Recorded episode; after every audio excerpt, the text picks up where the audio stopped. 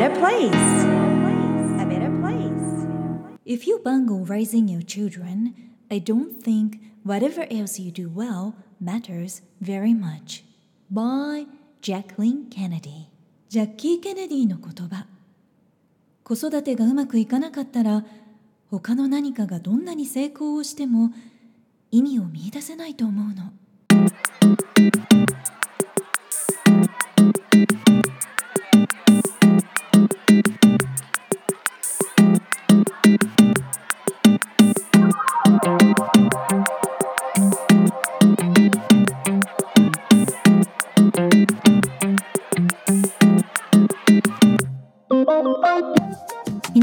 にちはナビゲーターのさゆりです。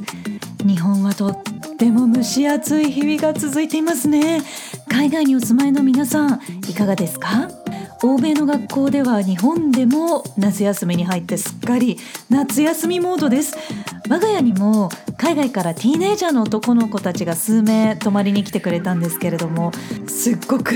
賑やかでした。それから去年まで数年間 PTA を頑張ったんですけれども欧米の学校で。で私の翌年引き続き頑張ってくれたママ友と打ち上げランチをしたりと忙しい中でもちょっと一息つくことができました。みん子どもたちは進路のことを考える時期でまあいろいろ今の18歳のバイリンガルのティーネイジャーボーイズの生の声を聞いてたんですがもう今まさしく執筆している内容なんですけれども世界中の選択肢から進路を決めるってやっぱりとっても大変なことなんですよね。みんな学びたいことも国も方向性も全然違いますので自分のことをよく知るということがどんな年齢でも大切なことだなと感じています。PTA も欧米と日本の学校の仕組みというか方法は全然違うんだなという体験を私もしました学校のシステムを変えることができて成果を出すことができたんですがその一方でそんなフレキシブルな環境って不安定要素ともなり得るリスク要因にもなるということを体験しました。日本の学校にも魅力とリスクがやっぱりありますので情報収集とプランニング欠かすことはできませんよね。ということで前回のエピソードの後半 Podcast Volume 111 2つの国で仕事と子育てをするということ。後半としてゲストのアスティーナ松田さんをお迎えして2つの国で教育をプランする方法などについてお送りしていきます。You've been changing your jobs every like three to five years and then Yes, yes. you finally yeah came back to your old job and then what did you feel about it what did you find out It's it's been very interesting um, seeing the difference, the change in Japan, because I was away for twelve years, and through the perspective of my job, particularly, th- there is a big focus in Japan now on clean energy and decarbonization and Japanese companies all have very strong social conscience. They all feel like they need to, to do something to help 10年以上を経て今度は家族で日本に戻って 現在はオーストラリアと日本の架け橋となる州政府のお仕事を日本を拠点にしながらされているんですが両国の関係性の変化とトレンドについてここからは日本語で伺っていきたいと思います。現在はオーストラリアの州政府において貿易促進のための投資を誘致する部署でマネージャーをしていらっしゃるということなんですが現在はクリーンエネルギーや脱炭素のムーブメントというのが活発になっているそうなんです。トレンドは実は昔とそこまで変わらなくてあの、まあ、実はクイーンズランド州と日本が、えっと、15年前にそこその事務所で働いてた時もそうだったんですけどあのクイーンズランドからすると日本は一番大きい貿易相手なんですよ。それを基づく分野は大体昔と変わらずにあの食品教育 観光業。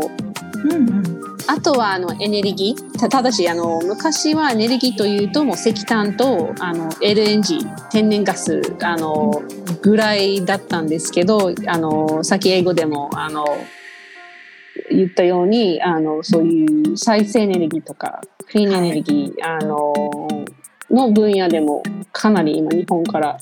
あの問い合わせが多くて日本の企業さんの投資もあのすごくクイーンズランド州に入ってきますね。なるほどでこのお話もすごくあの興味深いなと思うんですけれどもこれをお話ししだすときっと何時間もかかりそうな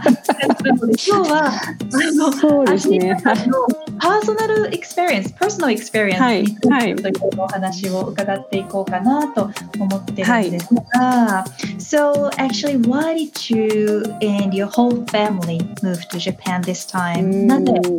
日本に戻ってこようと？あのえー、えー3番目の子供あの長女あの6歳なんですけどあの長女がもうあの生まれて割とすぐに建てた企画なんですけどやっぱりハーフあのなのでいつか日本で生活をさせてみたいなとあのその昔から思っていましてで行くんだったら3人とも小学校小学生のうちに行った方がいいなと思っていたんですよ。そうすると2023年であれば1年生3年生5年生あのにあたるので行くんだったら23年にというのが頭にもか、ま、もう何年前から入っていたんですよ。でもまあその間にはねコロナウイルスがあったり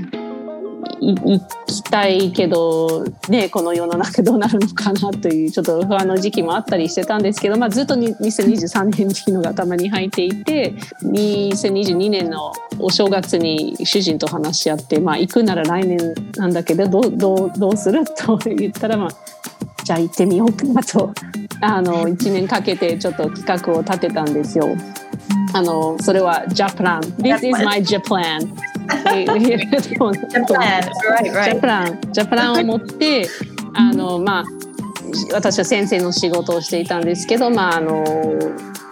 えっと何て言うんですかね。Leave without pay その給料もらわずにと1年とか2年とかや休めるかどうかを調べたりそういうそういうあのそうなるように申請したりお家を貸し出すとかワンちゃんはどうするかとかそういうロジスティック的なこと。1年ぐらいかけていろいろな人に話してなんとか全部きれいに まとまってあの去年の年末に来たんですよ。ななぜとねあの聞いてくれたんですけど一番大きいあの目的はやっぱりに子どもたちの言語力。去年まであのオーストラリアにいてもあの長男次男があの日本の補習校。土曜日の半日のあの日本語の学校に通ってはいたんですけどやっぱりあの日本語がまあ、日本人の子のようなペラペラな感じではないからまああとあの文章。やっぱりあの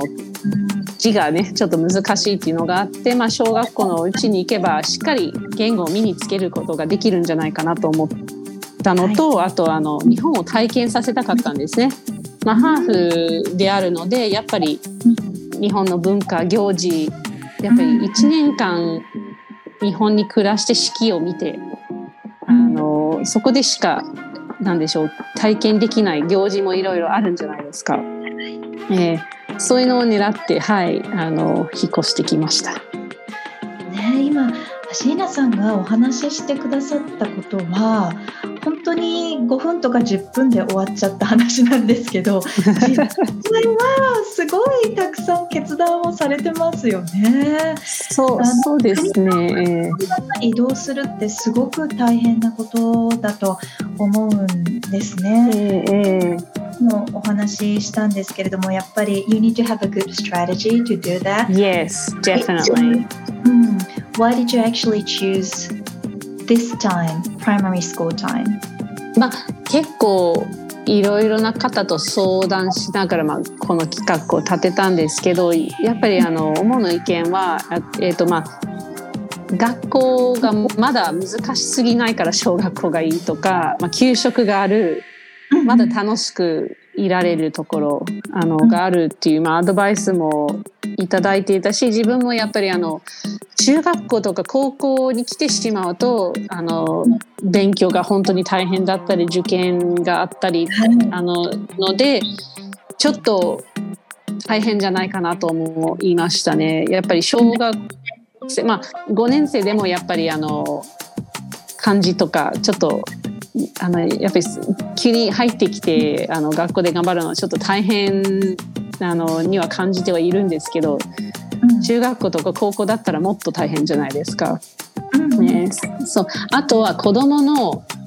柔軟性っていうんですかね。アダプタビリティあのやっぱりこ受け入れ側も入っていく側もまだ柔軟性がある気がしますね。あの小さければ小さいほど。ちょっと顔が違うからとか言葉が違うからってあの、まあ言われることゼロじゃないあのゼゼロなわけじゃないんですけどあの割とあの素直に、まあ、周りの子供が受け入れてくれて遊んでくれたり友達になりやすい気がしますね若い方が。うん、なるほど。でアシーナさんは両方を体験して小学校日本の小学校を見てその日本の小学校の魅力と改善したらいいんじゃないかなって思うところというのを客観的な視点から気づいたところますか、良さ良さから言いますとある意味でインディペンデンス？あの日本の子供はあのあるある意味で自由なんですよね。あの大人と離れて行動すること確かに意外と日本の保護者は気づいてないんですよね。えー、あのオーストラリアは公園に行くのにもそうそう小学生でも大人がほとんどついていくんですよ。えー、えー、すっごく治安が悪いわけではないんですけど日本みたいに社会でも一環としてなんかその子供が子供だけでいられる環境にはなってないんですよね。うん。えー、学校もね自分で歩いていくし、ね、オーストラリアではですよね。そうなんですよ。あとまあそういうそうお掃除とかあの給食、うん、子供子供は給食大好きなんですけど、うん、あの給食当番もね子供たちが全部自分たちで責任を持ってやるところが素晴らしいと思います。うん、意外と多分日本の保護者の皆さんはあの小学生で自立心を養えるっていうのを気づいてない可能性もあるかもしれないのですごく私たちにとっては嬉しいだと思います。それから改善できたらいいんじゃないかなって思うところはありますか？まあこれはね良さでもなんか悪さでもあるという言い方があれなんですけどあの集団行動？集団行動がいえあの何でしょう多少集団行動ができないとあの人間って大変なんですよね あの世の中にやっていくのには。あの、あと他の人の気持ちを考えるとか、あのそういう教育があるのはいいと思うんですけどその一方個人で判断して動ける機会が少ないような気もするんですね。もうあの揃って行動してるところがあるけど何でしょう。一人で違うことをやってると注意されるような社会じゃないですか、はい、えー、オーストラリアのあの視点からすると、まあ、もう少し個人に合ったやり方をたまに提供してもいいんじゃないかなと、学校側、うん、もうあのああいう今日、えっ、ー、となんだっけ。形成プリントあの皆さんがね、毎日宿題で持って帰ってくる、うん、あの書類とかはあの全部一緒じゃないですか。うん、で先生たちも多分そう1年分が決まっていて多分全国同じことやってるような気がするんですよね。わかるわかる。であのまあとえごめんなさい。ごとにね分けてペア組んでワークしてくれるからそれはすごくいいところですよね。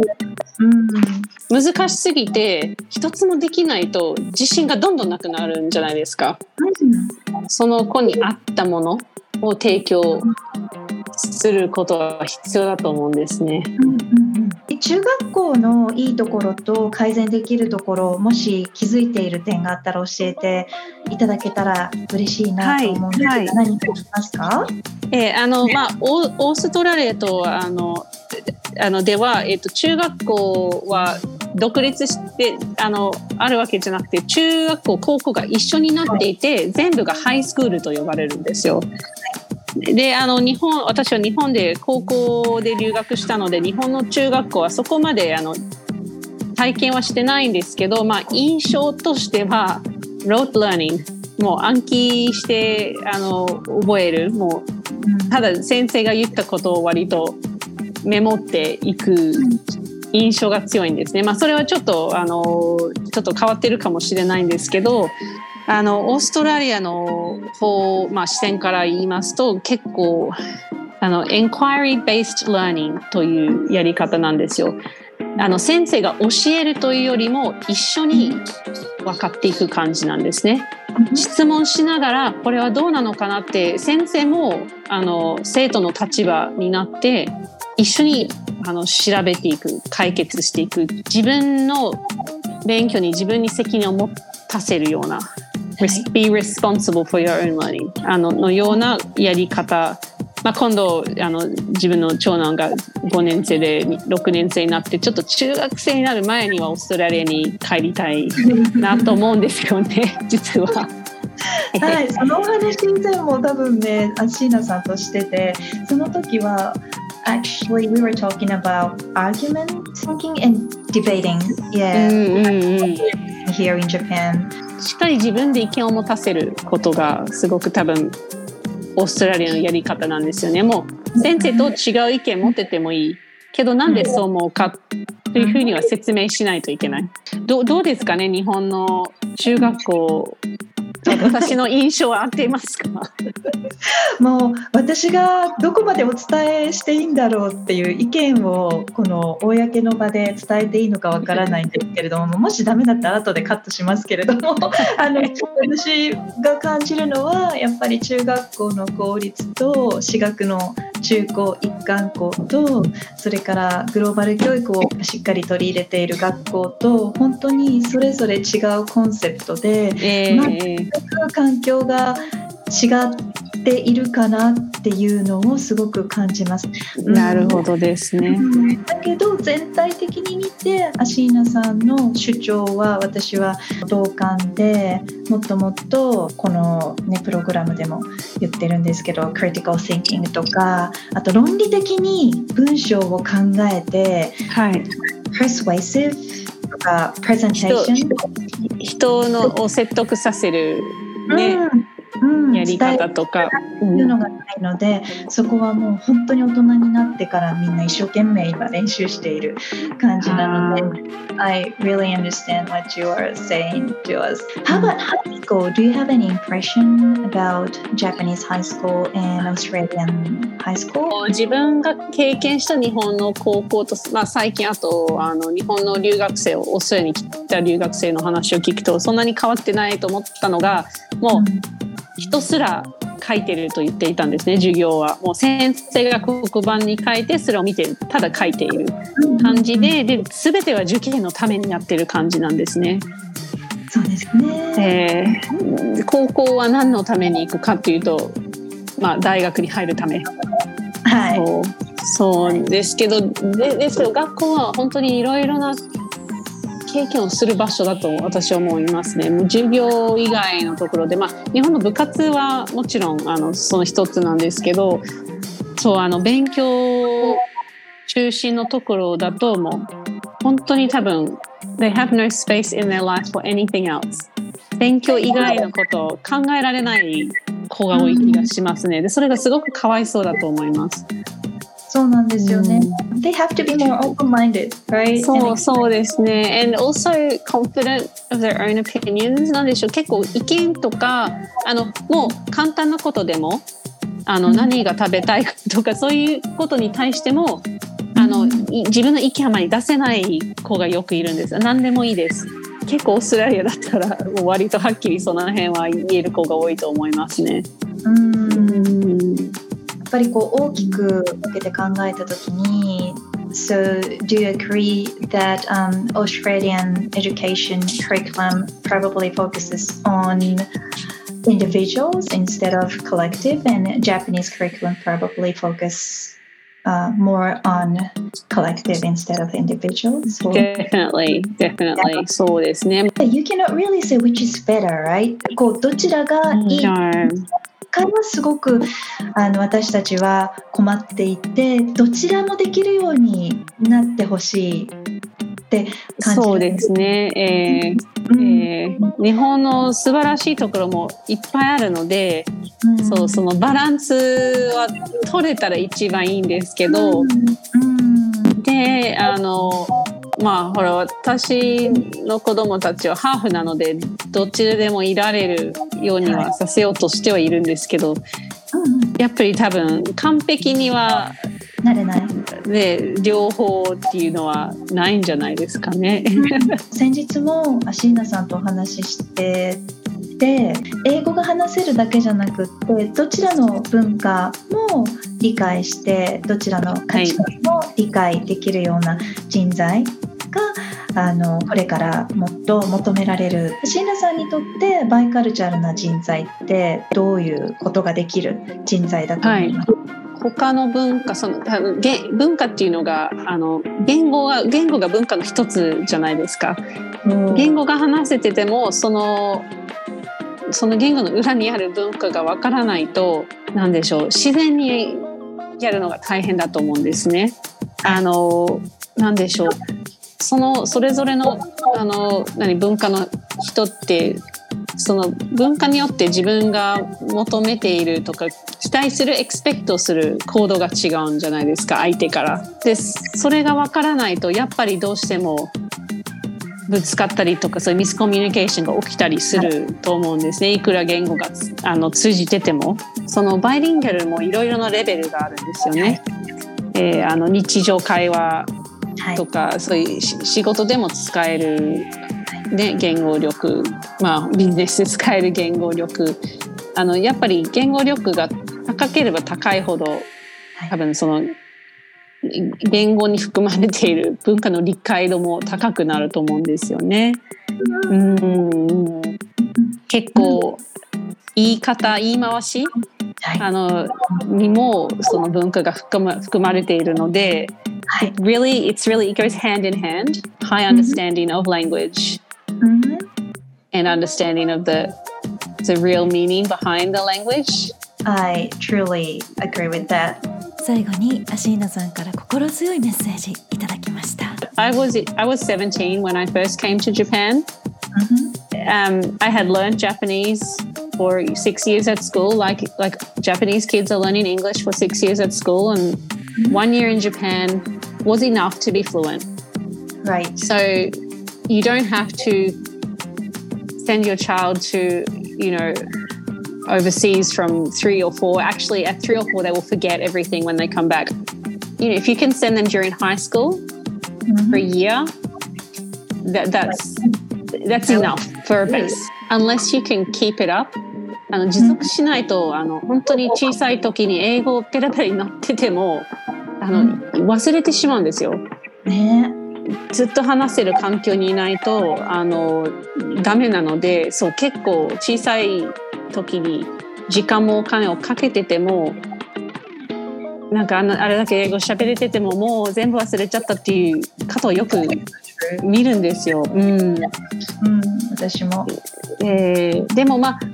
興味をあの持たせることは悪くないと思いますしその外英語慣れ？あのそのなんでしょう？違う知らない言語だけどそれが怖くない。はいはい、で理解させる意味ではまあ悪くないと思いますしでも本当に多分10代に入ってから留学とかさせた方が、うん、あの長く持つと思いますね。Thank you so much for sharing your precious story. 皆さんは何か取り入れられそうなことは見つかりましたか？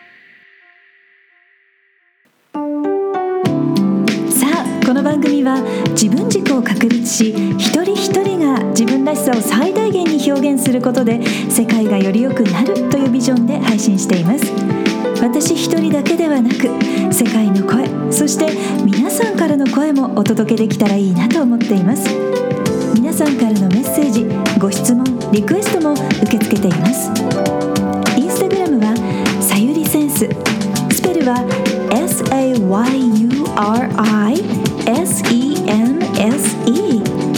Facebook ページはグローバル育児。スペルは GLOBALIKUJI で検索してぜひフォローやメッセージでつながってくださいね。ホームページからはゼロからマスターまでのストーリーやキャラクターがわかる心理学診断も無料で体験いただくことができます。お役に立てたら嬉しいです。Hope to hear from you. Alright. Thank you for listening. Your life. Till next time. Bye bye Who you are makes the world a better place. A better place. A better place